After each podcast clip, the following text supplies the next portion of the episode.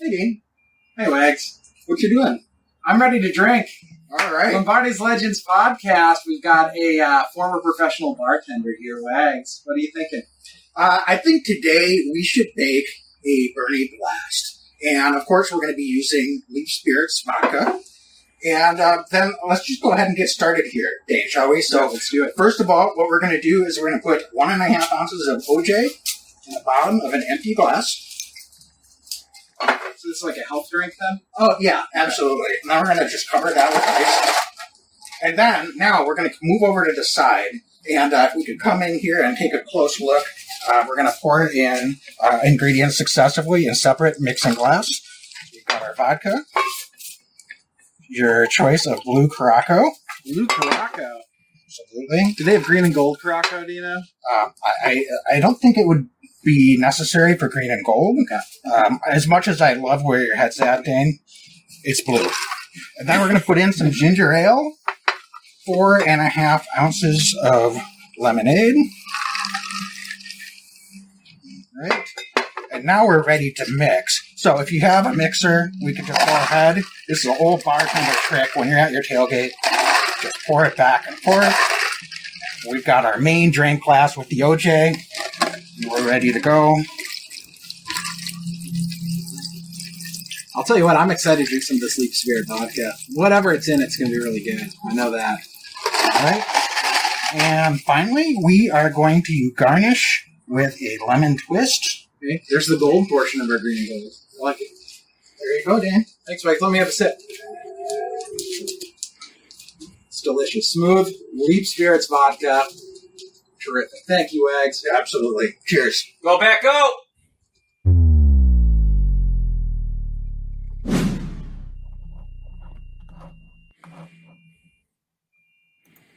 Every year I know we gonna go hard. We been that team ever since Bart started. All my cheese heads go pack go. Ain't showing no mercy, cutting no slack, no.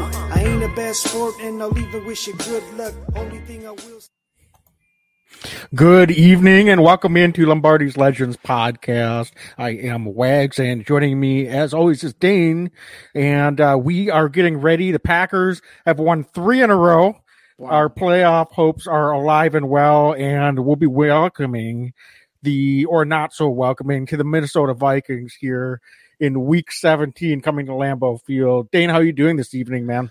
Great, man. Wags, uh, happy holidays to you I, and anybody who's joining on Facebook. Um, we haven't streamed the last couple weeks. Our pods are still available, but we haven't streamed. And I, I'm doing great, man. We're on a three uh, game winning streak. We've got a couple home games. We need a little bit of help.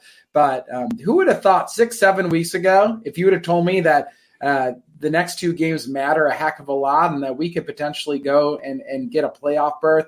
I, I tell you, maybe you might be a little crazy, and it's clearly not the case. This is a Packers team that's shown so much resilience. I am fired up. Week 17 is going to be jumping, uh, and I'll tell you what: if if the Commanders lose, look out because then we're really talking. But this is Packer football at its finest. Playoffs started a few weeks ago.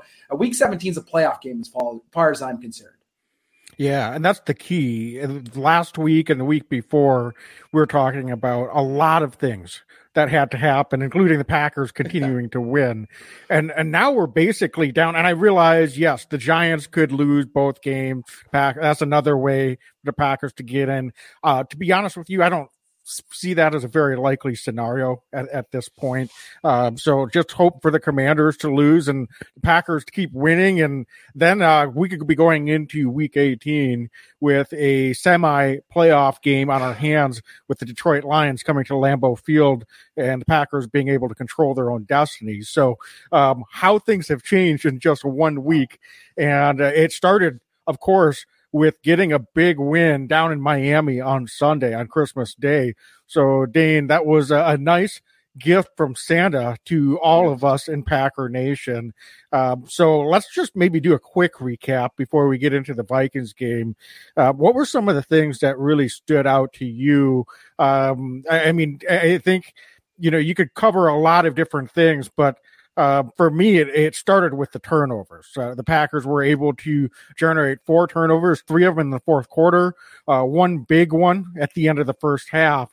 Uh, but I think that was the story of the game. Um, and, and, then you can get into some of the the nuts and bolts of, of some, some of how the Packers were able to come away with the victory from there. But uh, didn't have to start with those turnovers and defense stepping up and getting three interceptions in the fourth quarter to steal that game. I mean, it's huge, right? This is a Packer team that, generally speaking, when they get turnovers outside of this year, and they they they get at least one turnover, they win the football game. Um, so this, you know, football is about getting those turnovers, and I thought the defense did a great job. It was a tough first half, man.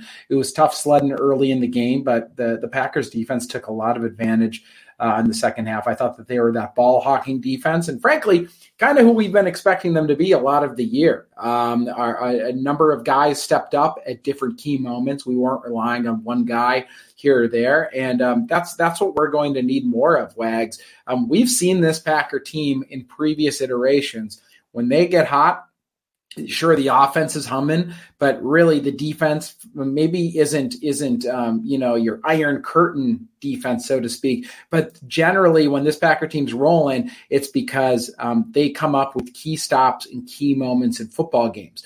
And and uh, last week we saw them do it against tua uh, and this miami dolphins team. The defense uh, was opportunistic at the most important and key times and they were able to um, make some major stops and the offense was able to go ahead and, and put the game away. So huge huge, huge um, opportunity, I think, for this defense to continue to stay hot. And it's not going to get easier. Uh, and frankly, it's going to get a lot harder, I think, against Justin Jefferson and this Minnesota Vikings offense. But this is a Packers defense that's rolling. This is a Packers defense that's trusting in each other a lot more than we saw earlier in the year. And this is a Packers defense that seems to be clicking uh, quite a bit more. So um, I'm I am actually pretty um, uh, optimistic going into this week. Yeah, and, and, speaking, maybe just sticking with the defense, um, in addition to those takeaways, you've got to give them some credit. Um, both the players and the defensive coaching staff clearly made some adjustments after yes. giving up some big plays, uh, both to uh, Jaylen Waddle in the long 84 yard touchdown pass, uh, and then a couple of long throws to Tyreek Tyreek Hill, and um, and really in the run game, uh, they were getting gashed pretty good in the first couple of series. It seemed like the Dolphins were just running at will, uh, but they were able to hold Miami just 24 yards rushing in the second half. And so I think, you know, once they were able to do that and kept uh, those uh, both Waddle and, and Tyreek Hill in front of them and, and pretty much in check. I didn't realize they still both made a couple of catches in the second half, but they're going to do that. They've done that to every team in the league. Um, so I, I, think they did about as well as you could do against those guys in the second half. Uh, but to me, the second story of the game for the defense was being able to uh, make some adjustments because it looked like it was going to be vintage um, rushing game for Raheem Mostert, and that just brings back nightmares. Uh, but they were able to strip him, Jarran Reed with a big mm-hmm. strip um, uh, and a recovery uh, fumble late in the first half. And I think that was probably may have arguably been the biggest play of the game because Miami was just about to cross midfield. And at worst, it looks like they're going to go probably get in field goal range. Uh, but that's that's a big swing because uh, that got the Packers within seven points before the half. Um, and then uh, they were able to go and score in that first uh, series of the second half, a nice long drive, and it's just a different ball game. Miami was never really able to get a lot of rhythm on the ground after that. It looked like uh, the Packers, uh, with uh, all respect to Dean Lowry going out with an injury, but uh, with with Devonte Wyatt and T.J. Slaton getting some more snaps, um, and, and, uh, obviously with Jarran Reed having a heck of a game, I thought Kenny Clark yeah. was his usual active self. that looked like a different defensive front than what we've seen all season.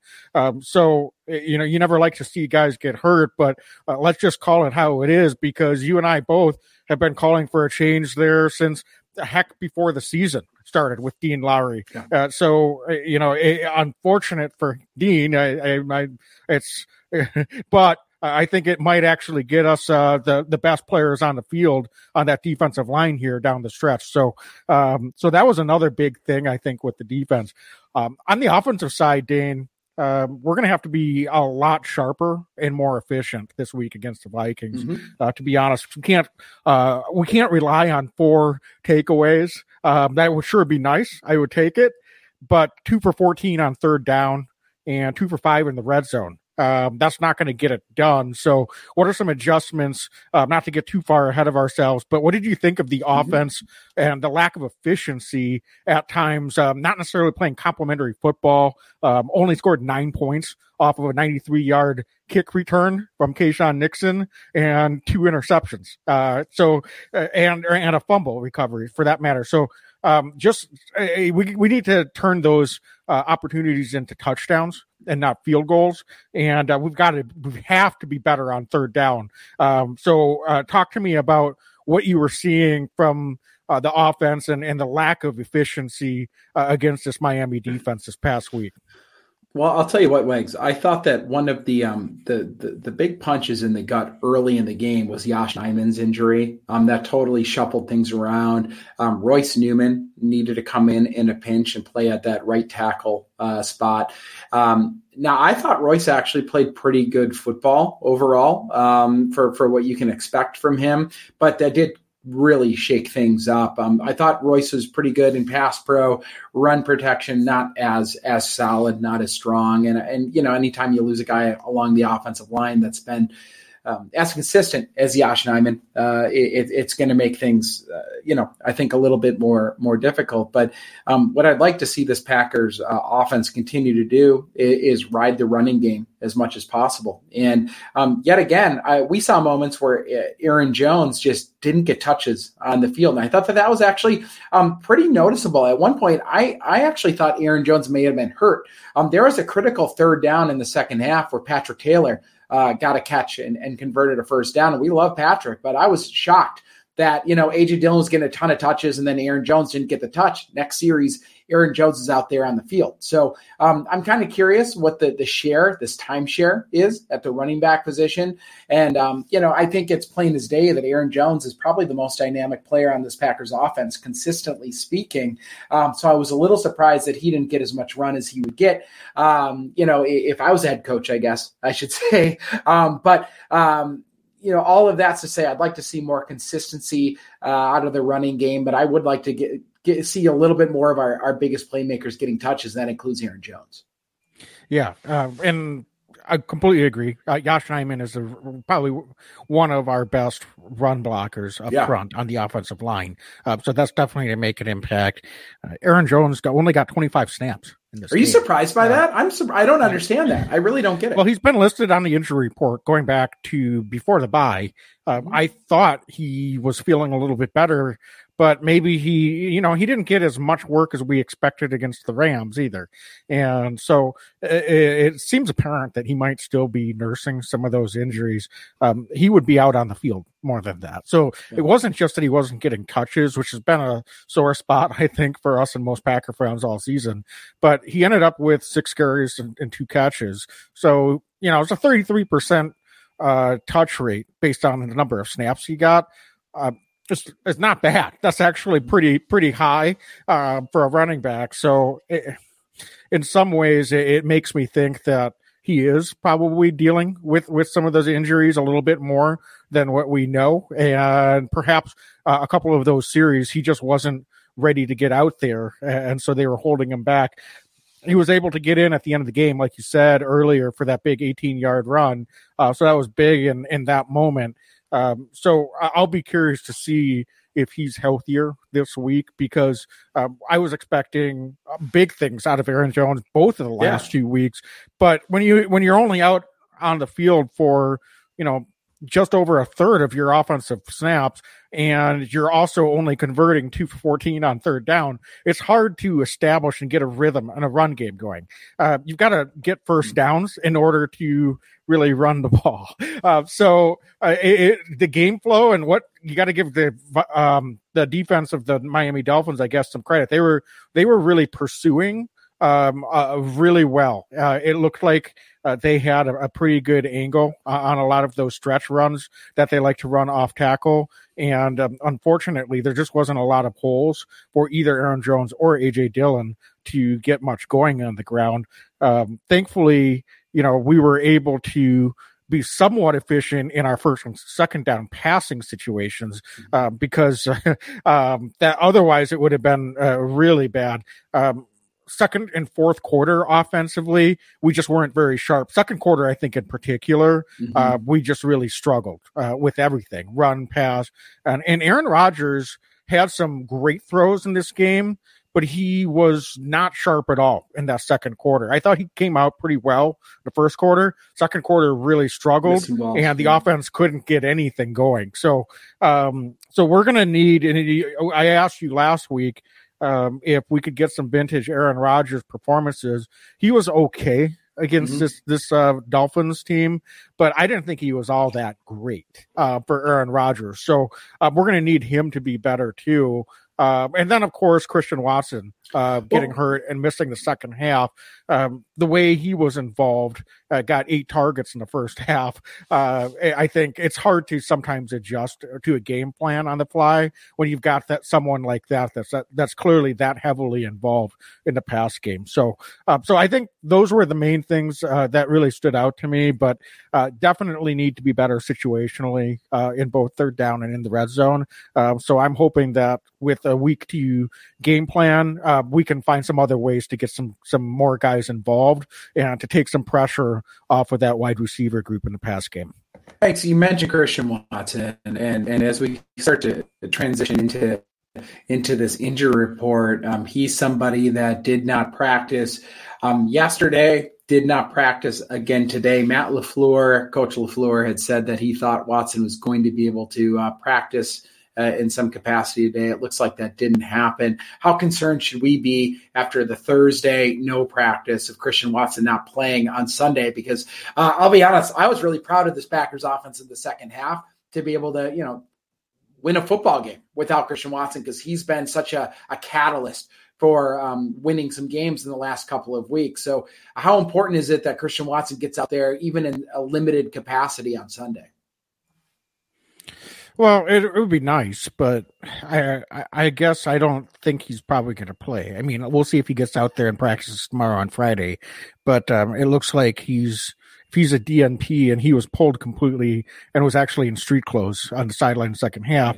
Now, it didn't seem like there was a huge concern that this is a major injury, so that's that's the good thing. Um, however, um, based on his injury history this season, I hate to say it but he's just had a hard time staying healthy.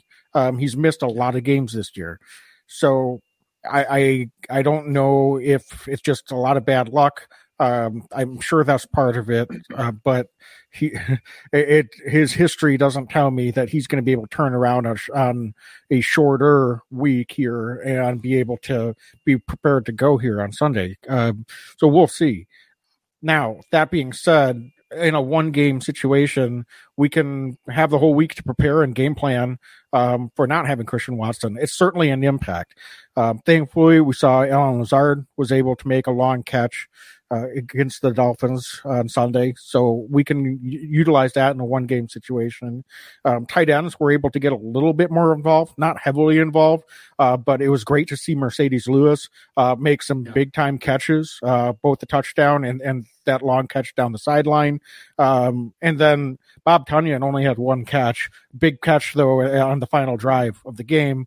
Um, DeGuara and Tonyan just haven't really been involved at all as receivers in the past game uh, for a while now. So, um, is that something that the Packers could be able to adjust and game plan this week uh, to give a few more opportunities for those tight ends to get involved, especially since it looks like David Bakhtiari is going to be ready, hopefully, to be back. He's been practicing returning from that emergency appendectomy. So, um, you know, you have to figure that with Bakhtiari back, and I saw Nijman was practicing, but even if he's not ready to go, you figure Zach Tom probably flips over to right tackle if Nijman's not ready to go. Feel pretty good about that situation for the Packers offensive line.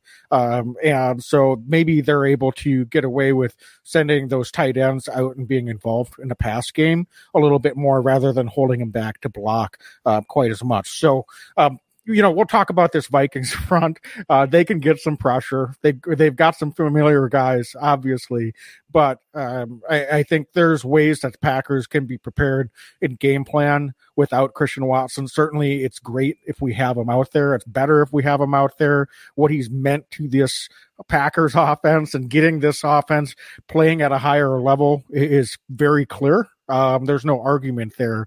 Uh, but um, certainly, uh, this isn't a world beating Vikings defense. So we should be able to find other ways to um, win battles and exploit them and be able to be efficient out there on Sunday. I mean, how fortunate are we that you talk about Zach Tom? I mean, Zach, folks, Zach Tom was a fifth round draft pick, right? Fourth round, fifth round draft pick um, uh, for the Packers this this last offseason. So he's a rookie, uh, deep draft pick, and we're talking about like, oh yeah, so you know if if Bakhtiari can go, we'll just and, and Yosh is hurt, we'll just flip him to the right side. I mean, that says so much about how good Zach Tom has been for this Packers offensive line this year.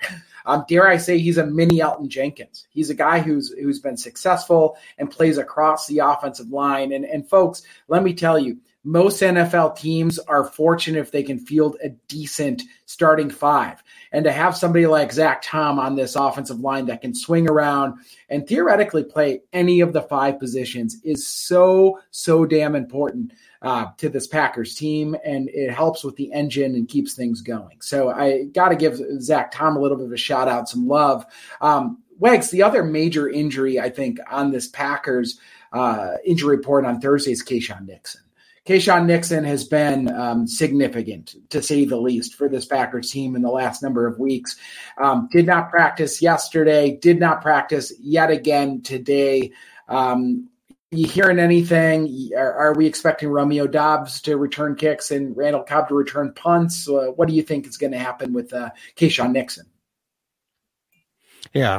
Um, well, I, again, similar to Christian Watson, yeah. with not not practicing so far this week and uh, with the i think it was a groin injury uh, sometimes right. with those soft tissue injury you have to be a little bit concerned that that might be something that could linger and they may not be ready to go out there right away that following week um, so uh, we'll see. They could just be giving him a little bit of extra rest in lieu of that being a soft tissue injury as well. Um, and let's let's see if he can get out there tomorrow uh, in limited capacity, see how it feels, and that that I think will probably be the plan if I had to guess. Mm-hmm. Um, again, it didn't seem like there was any apparent or specific play that I saw that he got hurt. Um, I think the the radio crew I was listening to the game they thought it happened on the the long return, but he was out there on the next kickoff. So right. if that's the case, it, it, wasn't like something acute or you know immediately apparent. So um, uh, in any event, uh, it, it's something that's clearly affecting him a little bit. That's that could be a big loss at this point. Huge Same loss. with Christian yeah. Watson. I mean, we're talking about two guys that have really been true difference makers for the Packers in the last few weeks and and getting the special teams turned around and this offense turned around. So you know these aren't minor injuries. These aren't no, guys I mean, that we came into the season counting on, but these are pretty major injuries at this point if they're not able to go. Um, so, I, I, despite what I said about a one game plan for Christian Watson, I mean, the same is going to have to be true in the special teams, the return game. Um, I expect it will be Randall Cobb on punts and Romeo Doubs on kick returns. Um, the kick returns that Doubs got he was okay. Um, certainly didn't have the electricity that Keisean Nixon has. Um, you right. could tell that he's not quite as comfortable in that role as Keisean Nixon clearly is. Uh, so I think this is a, one of those weeks where you kind of just put a band aid on it and maybe tell the guys not to be quite as aggressive. Um, let's just take some touchbacks. Let's take some fair catches and let's just get out on the field and without any further damage done. Um, you know, I, I trust Randall Cobb but that hasn't been a big responsibility that he's had in quite some time. So he's usually back there and like uh, when we're in our, our punt safe situations, uh, if they're going to try to pin back late in the game, big situation, sure handed. But, um, you know, so I, we'll get through it It, it's not anything that we can't get through, uh, but uh, certainly would be nice if Keisean Nixon, uh, depending on how he feels, is is able to go uh, because that's a that's a difference maker. The Packers uh, had truly amazing field position as a result of having Keisean Nixon out on the field in their first two possessions and got 10 points out of it. Um, uh, it wasn't because the offense did anything amazing. It was because Keisean Nixon single handedly put them in a position uh, to score some points. So, um, so yeah, that's a big impact. I, I, dare say that might be as much, as not more of an impact than Christian Watson missing this game. Wow. Wow. No, I mean that and that that, that is high praise, right? But that shows Keisean Nixon has been flipping the field. He flips the field for this Packers offense every time he seems to t- seemingly touches the ball. Uh, he's just that dynamic. Um, Wags, outside of these injuries um, for the Packers, I mean, I, I would argue those are the most significant injuries. Aaron Rodgers is back uh, on on the practice field as a limited participant. He's going to go on Sunday. There, we have zero doubt. Aaron is, you know, if he's going to go, he's going to go. Uh, but Minnesota. Garrett Bradbury, the starting center, uh, did not practice last couple days. This is going to sound kind of silly. I kind of wish he would play. And, and I'm going to tell you why. Um, Kenny Clark has dominated Garrett Bradbury since he's come into the league. Like Garrett, Bra- uh, Garrett Bradbury has had the worst performances of his time probably in football pads against uh, Kenny Clark. So um, Bradbury not not a participant the last couple days, but I don't know if that helps the Packers because Kenny Clark just seems to have his number. It's so funny you said that because you I knew you were going to highlight Garrett Bradbury, and I was going to say, Dane, the way that you've praised and, and really seen Kenny Clark dominate Bradbury ever since he's come into the league, um, and you've highlighted that almost every matchup we've had every game Minnesota the last couple of years. Uh, are we sure that we don't want him out there? So yeah. you took the words right out of my mouth. I mean, look, he's a he's a good player. Um, you know, and uh, certainly I think it does benefit the Packers if he's not out there, um, even in, in, spite of that that matchup. So we'll see. He's got the back injury. Um, that could also be one of those situations where they're just giving a little bit of extra rest, monitoring him over the course of the week, and see how he goes. Um, Vikings have something to play for here. Um, they're fighting to get a one or a two seed. Um, I don't think they need this game, obviously, nearly as much as the Packers do. So I would expect that if if they're in doubt, probably will go ahead and rest Bradbury or any other players that pop up on on injury report here, um, because the reality is is that um, you know they've got their division locked up. They're going to be a top three seed, and they're going to have a home game in week one. Catching Philly is not out of the question, but still a pretty big long shot considering Philly holds the tiebreaker over Minnesota. So I, I think just the reality is is that um, you know if someone like Bradbury is kind of questionable, my guess is he probably won't go. Uh, mm. So we might be seeing uh, someone a backup shift in there on the Minnesota offensive line. Uh, the way this defensive line played last week, if we can replicate that, it's not just Bradbury versus Kenny Clark. I think uh, this defensive line specifically uh, could really cause some problems for this Minnesota front. Minnesota's got a talented offensive line, uh, but they've had some real problems uh, being consistent in the run game. Um, they've given up a lot of sacks. Kirk Cousins has taken a ton of hits. Um, part of the reason why he's throwing so much is they find themselves in a lot of throwing situations.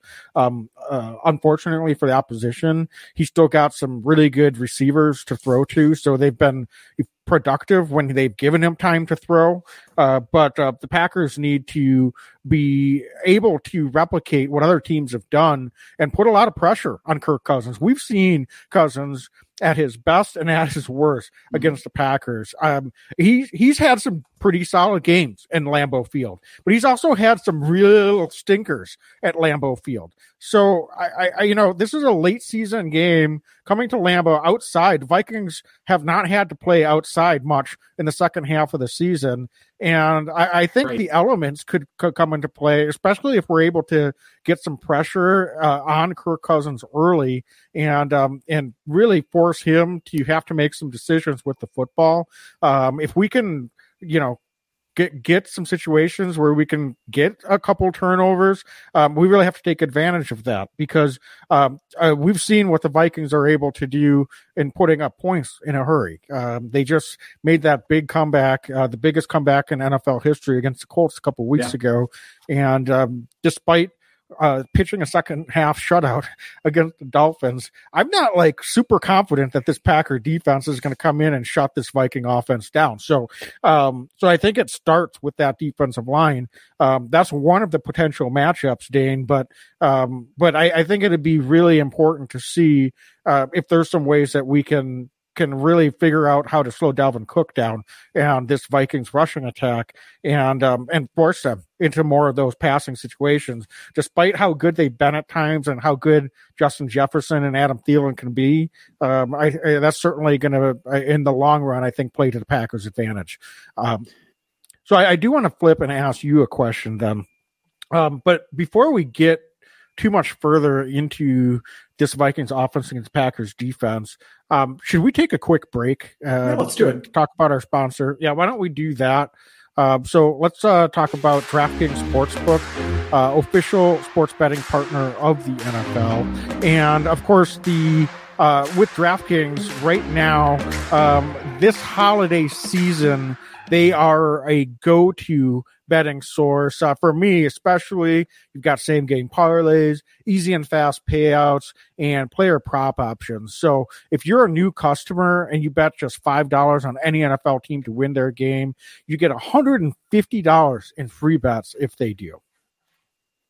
Wags, that's nuts. And check this out. Right now, everyone can earn up to 100% boost with DraftKings stepped up same game parlays. Go to the DraftKings Sportsbook app, place a same game parlay, and combine multiple bets, which team will win, player props, point totals, and more. The more legs you add, the bigger the boost the bigger your shot to win big. And Wags, I mean, there's great matchups this week. Uh, we're recording on a Thursday night, but there's so many good match. There's there's NFC North division rivals Chicago and Detroit. Um, but you know, I, I, look across the board. I mean, we're we're keeping an eye on the New York Giants. They're playing the Indianapolis Colts. They've been feisty. They're not great, but they've been feisty this year. Um, how about the seven and eight Tampa Bay Buccaneers team against Carolina? Carolina six and nine. Uh, look out! I mean, there's so many good matchups this week um, that that I just I can't say enough about how fun it's going to be. Um, we're Packer fans. If you're listening, you're a huge Packer fan. Uh, but all these other matchups are that much sweeter and that much more interesting with DraftKings Sportsbook app.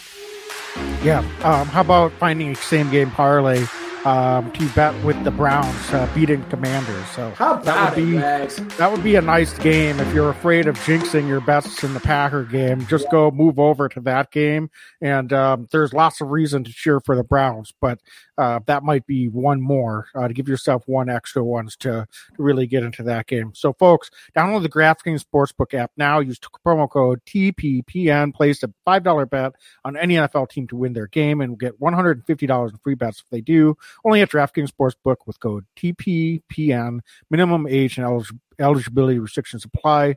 See show notes for details.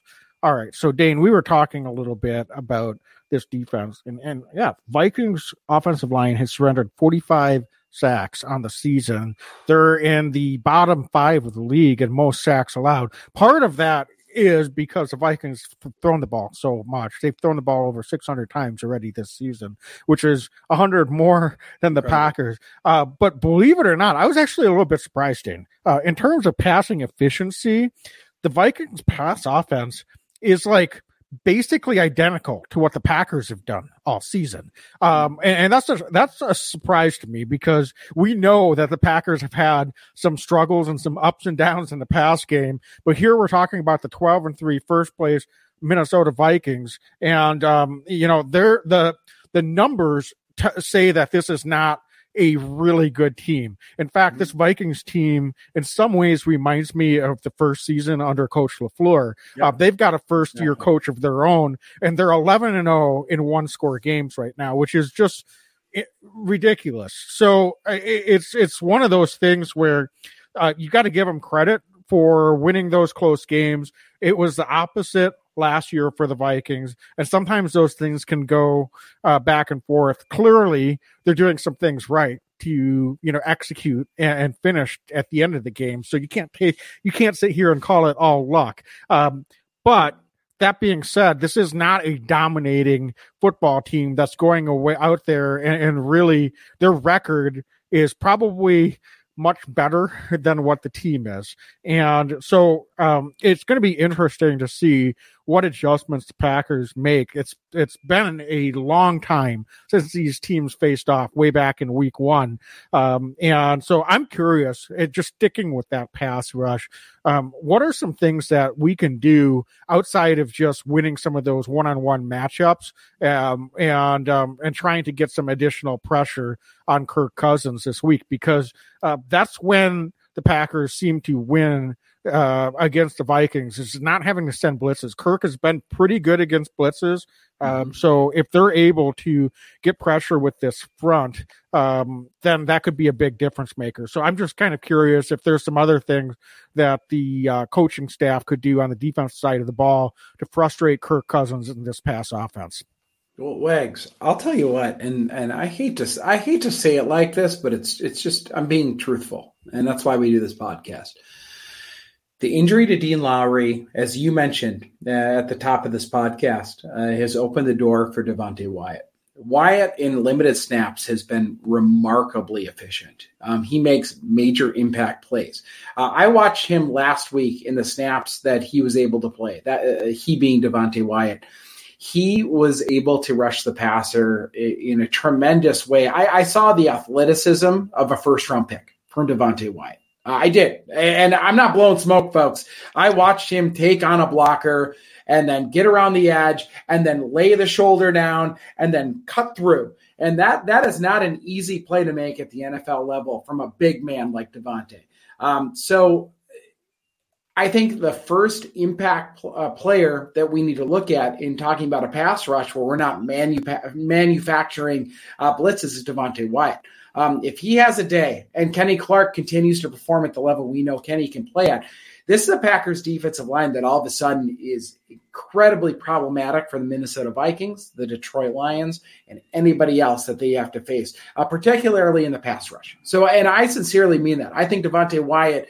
Um, is a first round pick. I think he's that good. And I think that he's coming on, he's getting better.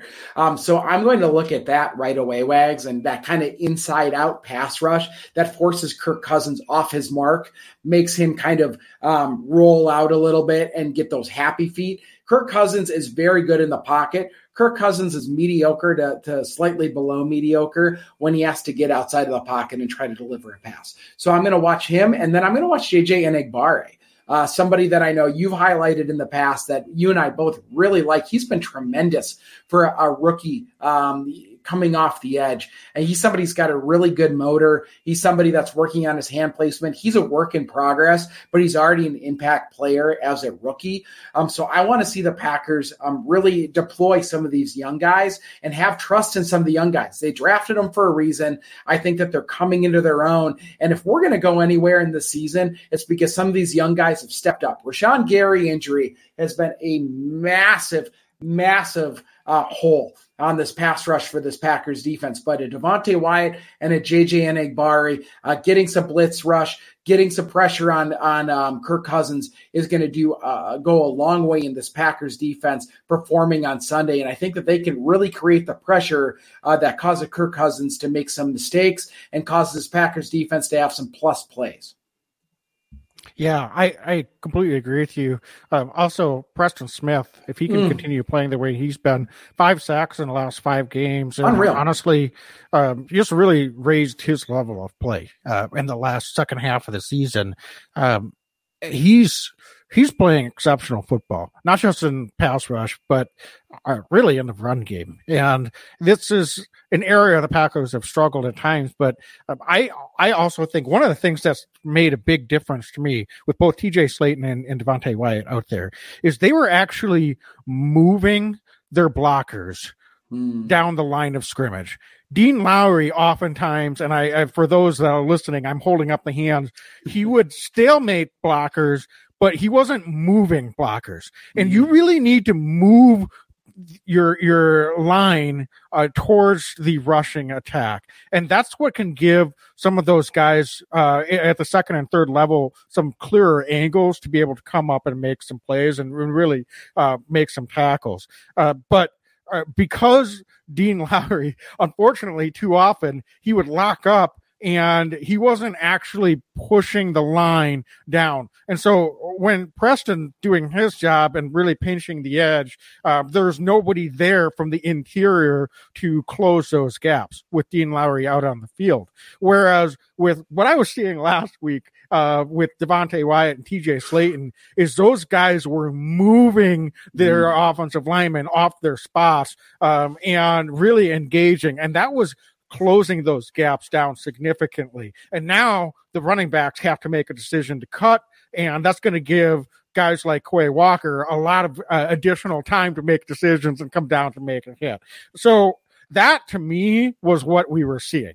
And so I, you know, Dane, I went back and rewatched this closely this, this morning because I really wanted to make sure that what I was hearing and seeing on Sunday matched with, with reality. And so that's something that excites me because those young guys are hard to move off the spots. They're just big body, they're strong, they're athletic, and they've got that motor in the lower body. And so if they continue to do that, this is a great week for that because Dalvin Cook, he's someone that can be very explosive if he gets a gap or a seam in the mm. hole and uh, he's not going to take it to the house every time that happens but it puts a lot of pressure on that second and third level to to really support the run game. Where Dalvin Cook doesn't do do as well is when he has to make that cutback and doesn't have his initial hole. I don't think he's the best running back in terms of his vision honestly. So um, if the Packers defensive line and a, uh, you know that interior defensive line uh, plays complementary to what a guy like Preston Smith has been doing most of this season, all of a sudden there's there's less gaps for those running backs to find space and find wiggle room and gash you for eight, 10 yards. And those eight to 10 yard plays become two to three yard gains or less. So that's what we saw in the second half against the Dolphins. And so that gives me encouragement that potentially we could actually have a defense that can occasionally stop opposing running games. Um, we just didn't have the right personnel out in the field. Again, yes. with all respect to Dean Lowry, I agree. Um, we have now cleared the runway for these young guys to come in and show us what we're going to do. I'm not saying they're going to be perfect. There might be some growing pains. They might make some boneheaded plays. I don't know. But I just think their athletic profile and their ability to be able to, you know, uh, get off blocks and really to put to move that line of scrimmage um, could could be a, a big game changer for this Packer defense. So, uh, Dane, uh, you know that's that's kind of an exciting prospect because now uh, you're making the Vikings potentially slightly more one dimensional. Uh, that being said, yeah, go ahead, jump in. Well, I I, I want to ask you then, as a follow up, is it safe to say uh, the road to the playoffs could potentially be on the shoulders of Kenny Clark, Jarran Reed, T.J. Slaton, and Devonte Wyatt? I mean, if those four guys ball out over the next two weeks, I sincerely think this is a Packer team that's heading to the playoffs.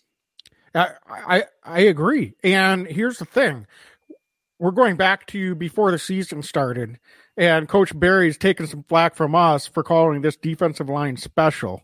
and mm-hmm. it, we haven't seen it most of the season, but I'm not ready to jump on that train quite yet based on one half football. And they've had other moments this season, don't get me wrong, but I, I'll be really anxious to see how those guys play this Sunday because if they can continue what they were doing in that second half against the Dolphins, that's that's a, again that's a real game changer. This secondary has maybe underperformed at times this year, but if you give them enough opportunities where the other teams in, in a long down and distance pass situation, I feel like we're going to come out ahead more often than not. This is a good secondary, folks, and they've gotten beat at times, but a lot of times in the first, you know, 10, 12 games of the season, opposing teams were not seeing many third downs, and when they did, it was third and two or three.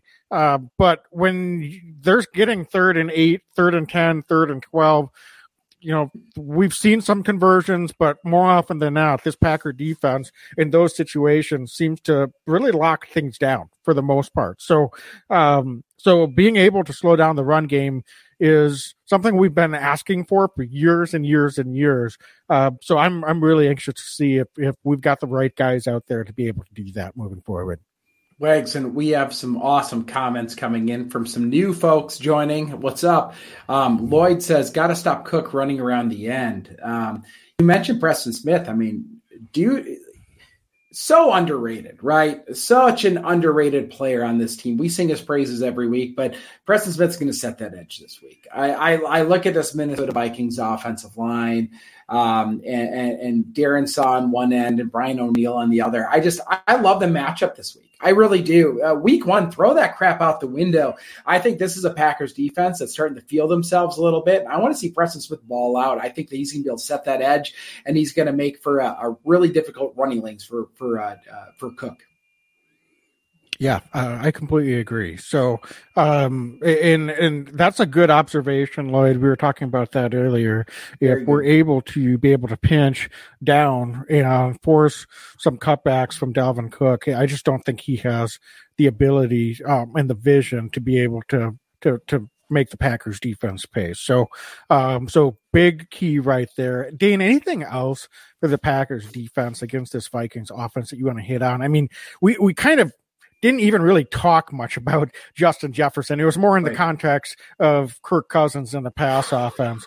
Um, he obviously torched us in week one. Is there something from a game plan or schematic standpoint that you expect them to do differently? I um, hope so. I, to, yeah, yeah. I, I, hope yeah, so. I mean, Justin Jefferson has been he he's not only torched the Packers in week one, he's torched so many teams this year. He's a remarkable talent.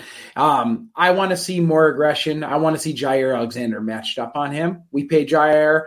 Jaire is um, is flowing right now. I think he's playing his best football of the year. I want to see Jaire matched up on Justin Jefferson. I want to give Jaire help over the top, and then I want to see Kirk Cousins beat the Packers uh, with all the other weapons uh, made available to him but I want to see this Packers defense be aggressive. I want to see some some man approach with a guy over the top on Justin Jefferson. I want to see Jaire trying to jam him at the line of scrimmage. And if we can take uh, Justin Jefferson away uh, from this Packer, or excuse me, this Vikings offense, I think this Packers defense is going to have a lot of success because I do have a lot of faith in our run defense against Dalvin Cook. I really do. Call me crazy, I do. But Justin Jefferson is the number one primary guy we need to take uh, away from this Vikings offense. Yeah, I, completely agree. You know, and, and, and better, easier said than done, right, Wags? I mean, Jefferson's a freak. Uh, he's he top three wide receiver, top two wide receiver in this league. Um, so he's an absolute beast. But we have a the highest paid corner in the league for a reason. So I want to see this Packers defense rely on the guys that Goody believes in. Yeah, absolutely. You know, it was interesting uh, this past week is Krys Barnes uh, is getting snaps mm. out there on Packers uh, when they're in a dime uh, mm-hmm. defense, and he got five snaps. Uh, one of the things that I think is a little bit underrated with this inside linebacker group, we talk about the defensive line and outside linebackers, but um, they really need to make sure that they get their depth in, in passing situations. So, uh, you know, it's certainly their main job is to come up and make plays against the run. I understand that, but um, there's been times this year where uh, they've been gotten a little bit out of position, pinched down a bit, and they've uh, that's where those crossing routes and just getting killed over the middle uh, can can make a big difference. But if De'Vondre Campbell and Quay Walker, uh, those are guys going to be out there majority of the snap, are able to get their depth, that can make a big difference in taking away some of those you know 15 to 20 yard routes that the Vikings really feasted on the Packers in week one.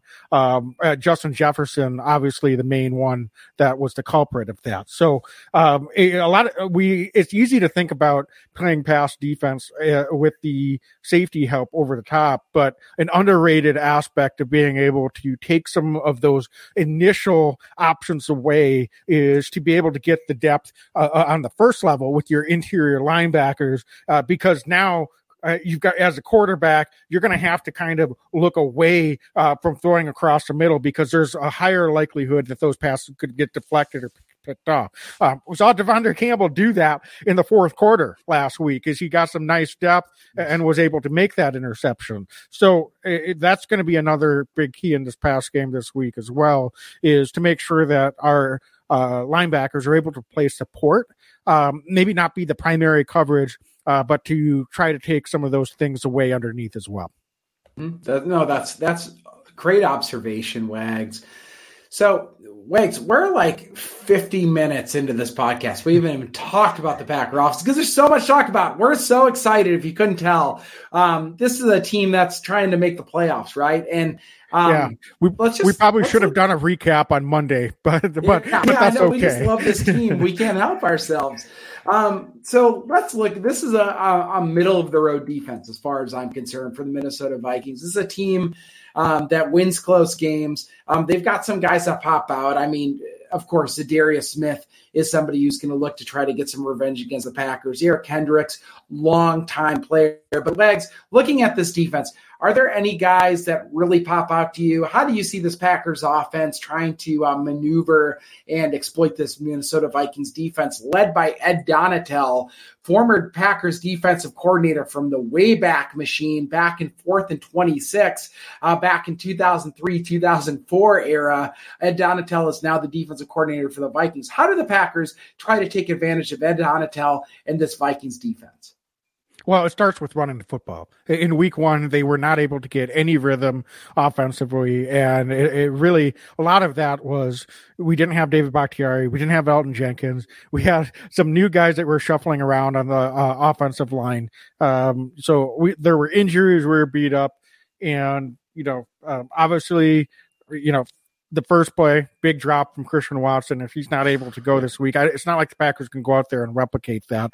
But um, I don't know how healthy Aaron Jones will be for Sunday, but regardless, uh, we expect him to be out there along with AJ Dillon, and we need to get this run game going. Uh, we didn't run the ball well enough last week against the Dolphins, and this is a Vikings defense that I think can be exploited uh, against the run. And so um, that's going to have to be the first thing uh, that we get going to be able to have any rhythm, convert third downs. So um, I expect to see a, a, healthy dose of that. Um, one of the things that you have to avoid, though, is getting into too many third down situations. Um, so it's it's it's a difficult balance we were two for 14 on third down. I would have really preferred that the Packers didn't have 14 third downs to have to deal with to begin right. with. So, so that's a big number. Um, so if we can, you know, be more efficient on first and second down, we don't see as many third downs. We're moving the chains, and and then then you're not in situations where you decide to go for it on fourth down or having to punt the ball away. Um, so it's difficult because if you try to really establish a run and you're getting four or five yards a run, then you might find yourself in a lot of third downs. Uh, so that being said, if they're third and short, we've got to be more efficient on third down as well, um, and that that will make a difference. The Vikings do have a pretty good pass rush. Uh, we were very familiar with Danielle Hunter and Za'Darius Smith, so we don't want to be in a lot of situations where it's third and eight to third and ten to third and twelve. They're going to be aggressive in those situations. They uh, do like to bring their interior uh, linebackers, bring a little bit of extra pressure. Um, Aaron ha- does well against the blitz traditionally. However, when you've got two really good outside pass rushers, when you bring extra guys up the middle, um, even Aaron can have a little bit of difficulty with that because he's not going to have as much room to roll and move around in the pocket. He can't step up, and he's got pressure coming around the edge doesn't give them a lot of room or a lot of uh, ways to maneuver and get out of there. So um, certainly if the Packers are not in those third and long situations, that minimizes their uh, Vikings defense ability to really bring that pressure. Uh, so that's going to be uh, the biggest thing. I'm anxious to see if David Bakhtiari is actually cleared and is ready to play. Sounds like they're optimistic, but until he's actually out there on Sunday, uh, with what we've seen from David, uh, I can't sit here and say that with any certainty that he's going to be. Um, so I think that's a big thing. If Yosh Nijman's able to be out there on the right side, um, or if it's Zach Tom, I'm feeling a lot more confident in our offensive line's ability to maintain and, and hold up against that pressure for the de- defense of the Vikings. Um, and then as far as the pass game, Dane, I think if Christian Watson's not able to go, um, we've seen so little of our t- young tight ends in Bob Tonyan and Josiah DeGuara getting involved in the pass game. So I don't know if it's a little bit out on a limb to expect them to suddenly be getting a, a heavier dose uh, uh, of the game plan this week. But there's not a lot of other places I feel like we can go. Um, certainly Romeo Doubs can do his thing, but that's not the release valve. I, I, I guess I don't feel terribly comfortable relying on Romeo Doubs, Randall Cobb, and Allen Lazard to go out there and, and, really be a consistent part of this pass game. Uh, with respect to those guys, mm-hmm. I, I, I, would like to see us become a little bit more well rounded, and let's see if we can utilize those tight ends. Am I crazy to think that we can figure out a way to get those guys more involved? Because I think this would be a good week to be able to do that. No, I mean, I think that's a really good point, Wags, and it start. I mean, Romeo, or excuse me, Allen Lazard's got to catch the ball. So that's the first thing. So so he had a number of drops. I didn't think he had his best performance last week against Miami. Um, so when when the wide receivers have an opportunity to catch the ball, they need to catch the ball. But um, you said it, Marcedes Lewis. I think kind of by the element of surprise was able to slip out and get a couple big splash plays last week uh, down there in Miami. But um, don't be surprised if this week it is a Robert Tonyan or, or a DeGuara or somebody else that's able to step up. I mean, I, I do think if the Packers are going to win this game, they're going to be successful moving the chains um, and getting in the end zone. You need to run the ball, but you're also going to have to find new targets. Uh, Aaron Rodgers is going to have to find guys that are going to be open. He's going to have to find guys that maybe are his second or his third read and just find the open guy and keep moving the chains and keep moving the ball downfield. So, um, you know, I, I, I think we're both on record. DeGuara has been very good in his limited snaps this year. I think in, in, um, you know, run blocking, for a lack of a better term, out of the backfield. But I'd like to see him get a little bit more involved. But Robert Tonyan is really the guy I want to circle this week as somebody against this Minnesota Vikings defense. I look at this Vikings defense; they are truly um, a middling defense, and, and, I look at the inside linebackers. I look at um, Hunter and Kendricks and Hicks. These are all guys that can rush the passer at times, but I don't think that the Vikings are all that comfortable with them in space trying to keep up with an athletic tight end. I would love to see this as a week where Tonyan gets five, six receptions and really kind of blows that expectation out of the water because I think that he is a guy who can really find the vulnerabilities in this Minnesota Vikings defense. So, to your point, this could truly be a Robert Tonyan week where he finds a soft spot in the zone, beats the guy in the man, and Aaron is just kind of firing shots over the middle, and Tonyan keeps the chains moving. Yeah, absolutely. The Vikings actually giving up the second most yards per attempt in the league, uh, behind only uh, the Detroit Lions. So that's remarkable, um, right? With a team that's got like what twelve wins, that's incredible that the Vikings have those stat lines. Yeah. Now, I, for context, part of that is that they've been on a lot of back and forth games. They played with the lead a lot, and that's that's led to some of these closer games at the end. I think is uh, for whatever reason they've allowed teams to get back into games and and make these games really close at the end. Um, so that can play into it to a degree, uh, but uh, on the flip side if if we can be aggressive and efficient passing the ball on first down, all of a sudden that kind of pulls guys away from the line of scrimmage. Um, it, it, really reduces right. the ability uh, of their pass rushers to just pin their ears back and get overly aggressive, bringing extra guys, and then that might actually open some things up in the run game as well. Um, and, and so it's about being able to force this Vikings defense into making some second or third adjustments in this game. And so I think they're going to come out and they're going to try to stop the Packers run game mm-hmm. because without a run game, Packers have not shown that they have the ability to be consistent and efficient offensively all season. Um, but that does potentially open some things up in the pass game. So we're going to need to, as you said, we can't have drops. Romeo Doubs and Allen Lazard can't be dropping the football again like they did last week. Um, you know, we might need a little bit more from Randall Cobb in the past game this week. Uh, he's been he's been solid for us all season, but we might need more of a five reception for sixty to seventy yard type day from Randall Cobb this week.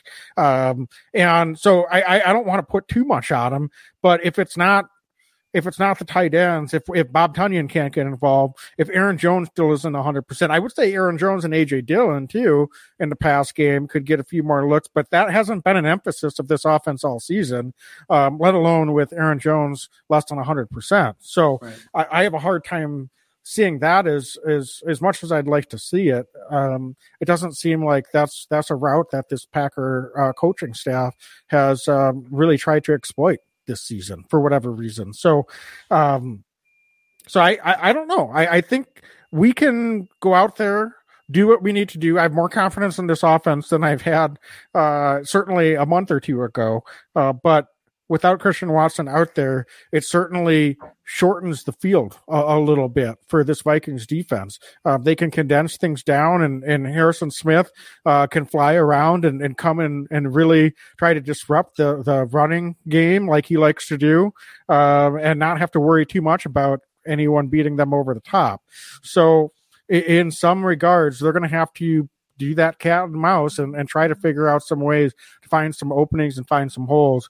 Um, and uh, so it'll be interesting to see if we can kind of roll the pocket a little bit um, and perhaps get Deguara and get uh, Bob Tonyan. I'm not saying you know six seven receptions for those guys but even if they can get three four apiece um, that could be something that could make a difference in moving the chains uh, and and allowing this packer offense to find its rhythm thanks how important is Aaron Rodgers in this game? And and I, I, I know that's kind of a puff question, but you know some weeks the quarterback can hide, some weeks the I, I say hide in air quotes, folks. But like you know some weeks the quarterback's not important, but in this kind of matchup, does Aaron have to have an A game to win this uh, game, a B game? You know what?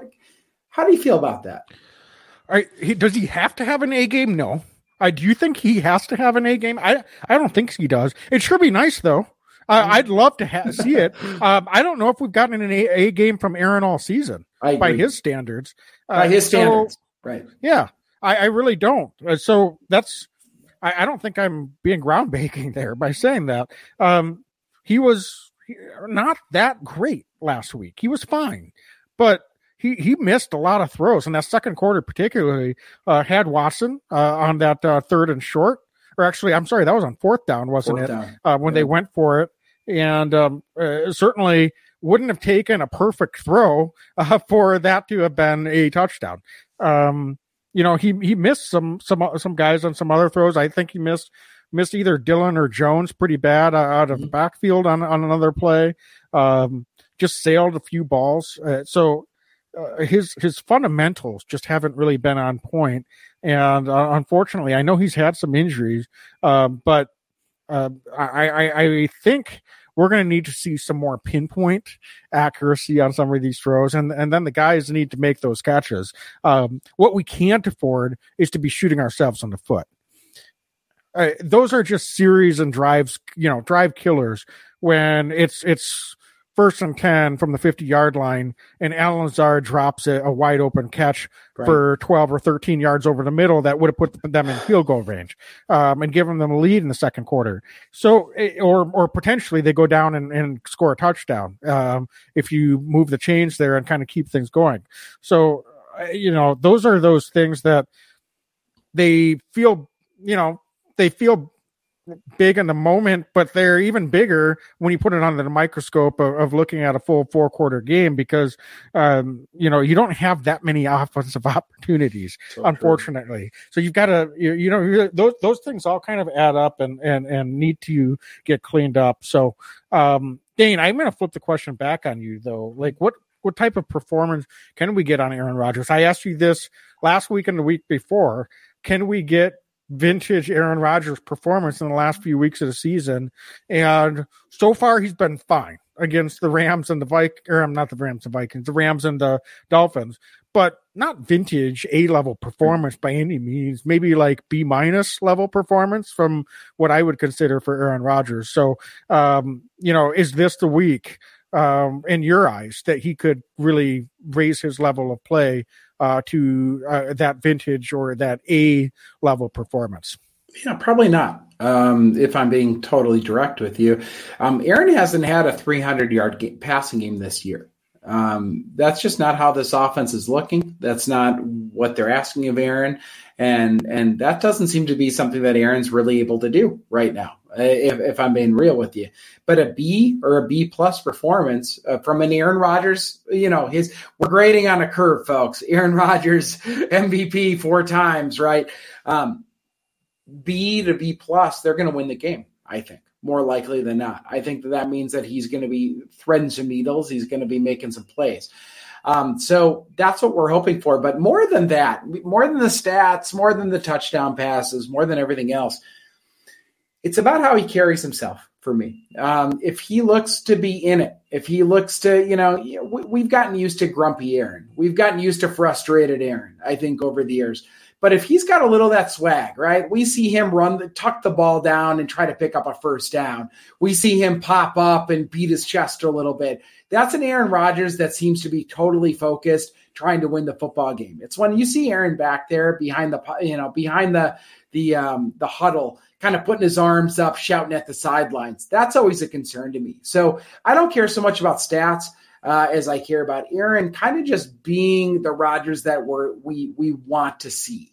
Um, it, because he, I think, carries, when he's winning football games, he's carrying himself in a certain way. And I think a lot of the Packer offense in particular feeds off of like a positive Aaron. So that's the Aaron I want to see.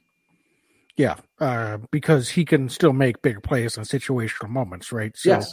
Um, uh, so engaged, locked in, and, and and really allowing the game to come to him, not not not grumpy taking Aaron, right? Yeah, yeah, not being grumpy Aaron, not yeah. not chucking the ball downfield on first, second, and third down. right, uh, and then we're all freaking out at home, right? We don't need that. Yeah, yeah, absolutely. So, all right, Dane, we've gone over an hour, so I think um, you know we can go two hours if you want, Wags. I'm here yeah, for it.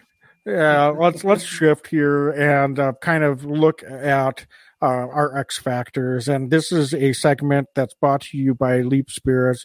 Leap Spirits vodka, as well as Leapin Lemonade, uh, can be found in retail stores all over Wisconsin, as well as in restaurants. So find Leap Spirits vodka and Leapin Lemonade in a store or restaurant near you, go to leapspirits.com and click on Find Leap Spirits. So, Dane, looking at X Factors for this week, um, we know a couple of our big time X Factors may not be going this week, and Christian Watson and Keisean Nixon.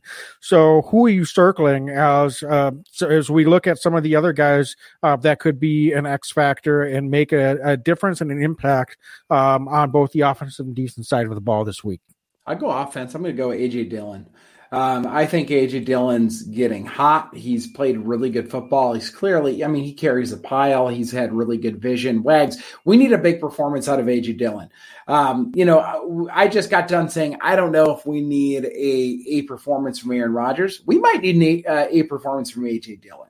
I want to see him carry the pile. I want to see him catch a couple balls out of the backfield, do some good pass pro when necessary, and just be kind of at his top level, secure the ball. Um, yeah, AJ Dillon's my X factor, my Leap Spirits X factor on offense. I think he's uh, a supremely talented back who's getting better and better. We've seen the best out of him in the last five or six weeks. We need another huge performance at Lambeau Field cold weather, barreling over Viking defenders when they're getting tired in the fourth quarter.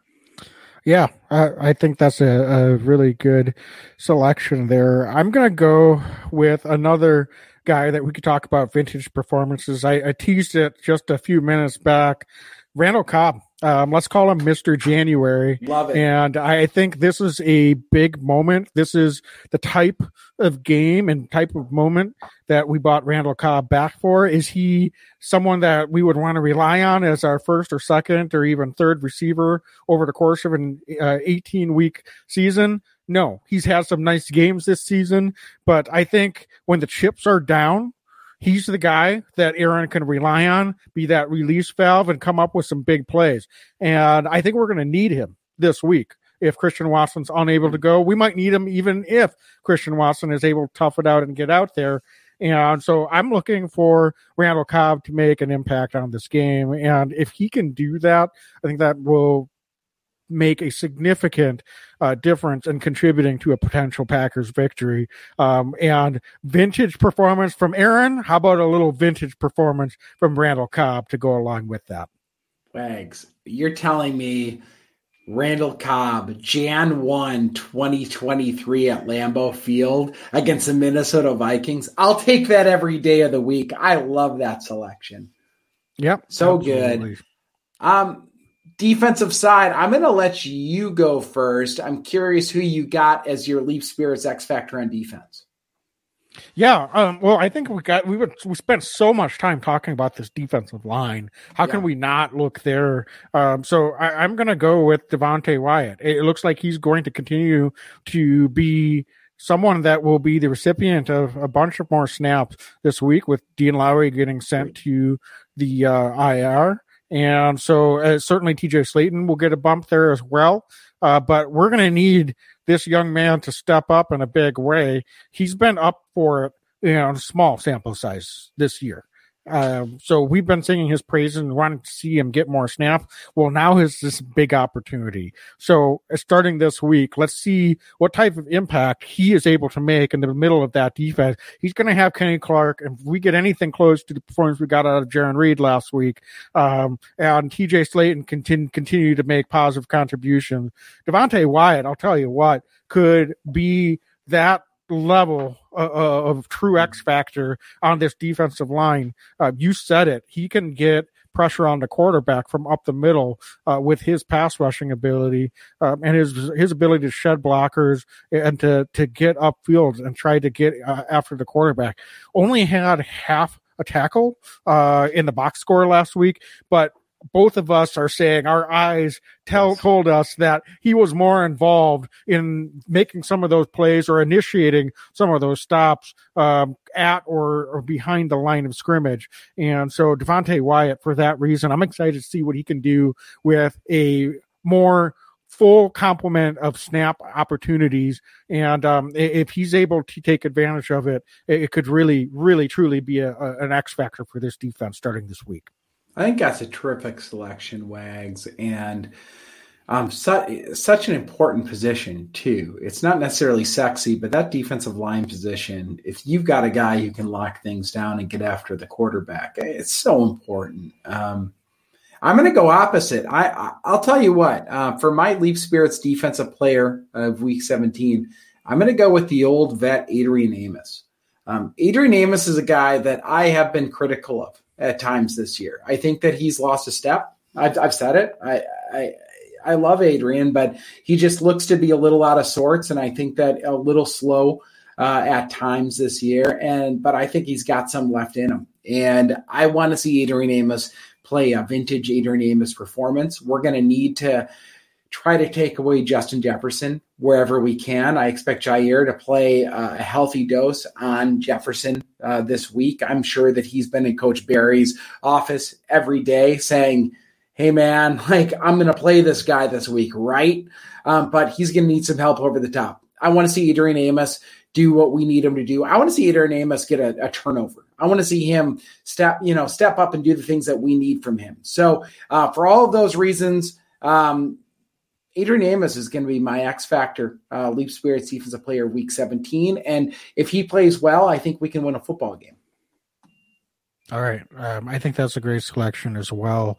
And certainly we need to make sure that Justin Jefferson isn't outrunning our two high coverage uh, Yes, the way that Ty- exactly. Tyreek Hill was able to do last week. Exactly. Um, so if Adrian Amos can kind of button that up, that would be fantastic. Um, Dane, I'm going to let you lead this week on the score predictions. What have you got? This is a big time moment, big time game for the Packers if they're going to have any opportunity to get in the playoffs.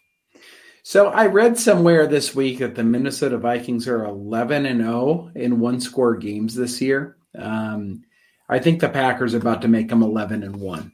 Um, I, I think that it's going to be a 38 34 Green Bay Packer victory, high scoring game. I'm going big this week, Wags, at Lambeau Field in the cold. I think the offense goes off. I think that Rodgers has a really nice performance. I don't think the Vikings defense has any chance against this Packers offensive line, and they're playing catch up most of the game. It gets close near the end because the Vikings play this catch up type of game. But for all those reasons and all those reasons more, the Green Bay Packers are going to win this game 38 to 34. Packers win. They go on to week 18 and face the Detroit Lions at Lambeau Field.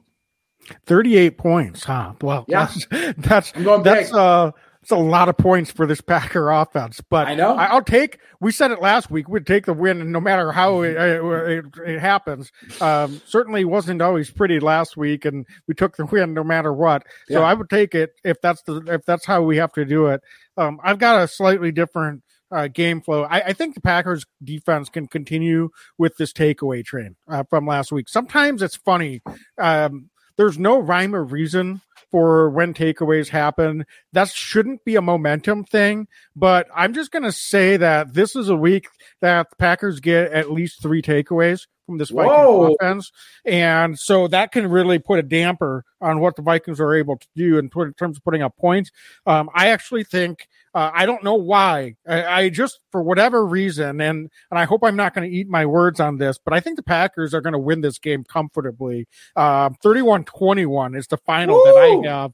Um, three turnovers. The Packer defense is going to force, and that's going to put the Packers in position to get some points. I think they'll convert two of those into touchdowns this week. Packer offense may not be crisp for all four quarters, uh, but it's going to start with the, some of those takeaways from the defense. Will be more efficient in the red zone, and that'll be uh, enough to kind of, uh, I think, cruise. Uh, Kirk has been so up and down. Kirk Cousins in some of these cold weather Lambeau games. I'm just going to be optimistic that this is going to be one of those down games. Pack the Vikings can go ahead and keep their perfect record in one score games because this isn't going to be one of them. Packers take care of business and uh, roll into week 18 with a chance to secure a playoff berth uh, against the Lions with it all on the line.